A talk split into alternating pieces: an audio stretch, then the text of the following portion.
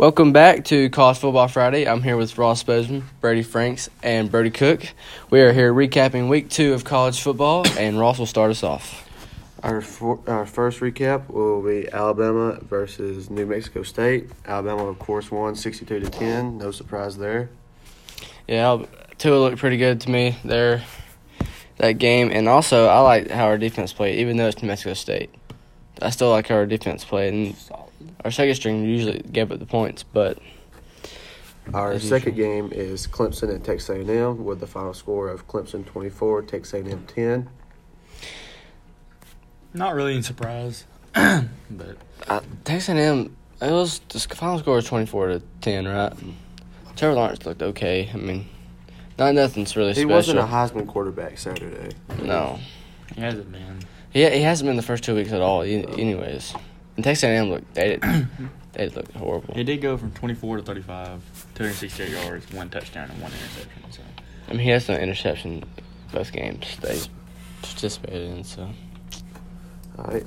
Our third game will be Georgia and Murray State with a final score of Georgia 63, Murray State 17. mm, The Bulldogs, oh, if you look at it at the first quarter, it was tied 7 to 7. Some of the Bulldog fans might have been worried, but at the end, they pulled it out. yep. Jake Fromm, as usual, pretty pretty well. They're running. Uh, D'Andre Swift really well too. So Uh, uh, LSU, Texas, LSU 45, Texas 38. I thought Texas could have pulled it out, but LSU had the final straw. yeah, that last play that was pretty good. Uh, by Joe Burrow, stepped stepped up in the pocket and hit that receiver on that uh, drag route and just took it all the way. Joe LSU had looked good. They look really good. They got a good offense, and their defense is always great. And offense has really stepped up from last year. Now, our final game for the week two recap is Michigan and Army. Michigan 24, Army 21. And that's after two overtimes. Army hung in there the whole game. Uh, I think that's pretty funny, to be honest. I'm not. Re- I'm not a big fan of Michigan. No. So, and if that kicker would have hit that field goal, I'd have went. I would went crazy.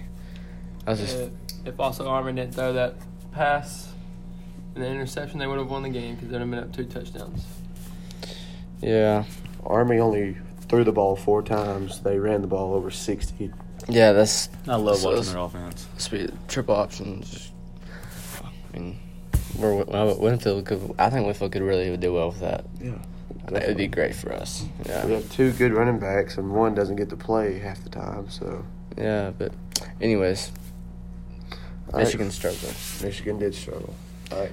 On to week three, we have Alabama at South Carolina. So, Alabama's predicted to win by 26 points.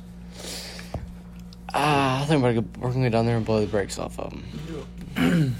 Their quarterback did throw an interception against Charleston Southern, so that's a that's a plus.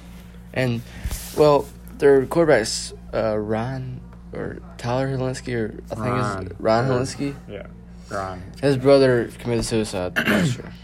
Last From year? from Washington State, yeah. But uh, yeah, but he he looked really well though against Charleston Southern when he came in, and their originally their starting quarterback got hurt, Jake Bentley. So I think Uh, I'll go ahead. Uh, our next game well, is actually being played tonight. We have Washington State and Houston, and who knows what could, this could go down Let's go either way. Yeah, I got Washington State. I got Washington State, but Friday the thirteenth with a full moon. You Oh never yeah, know. that's true. You never know. I, like Mike Leach. One of my favorite coaches in college football. Always a character.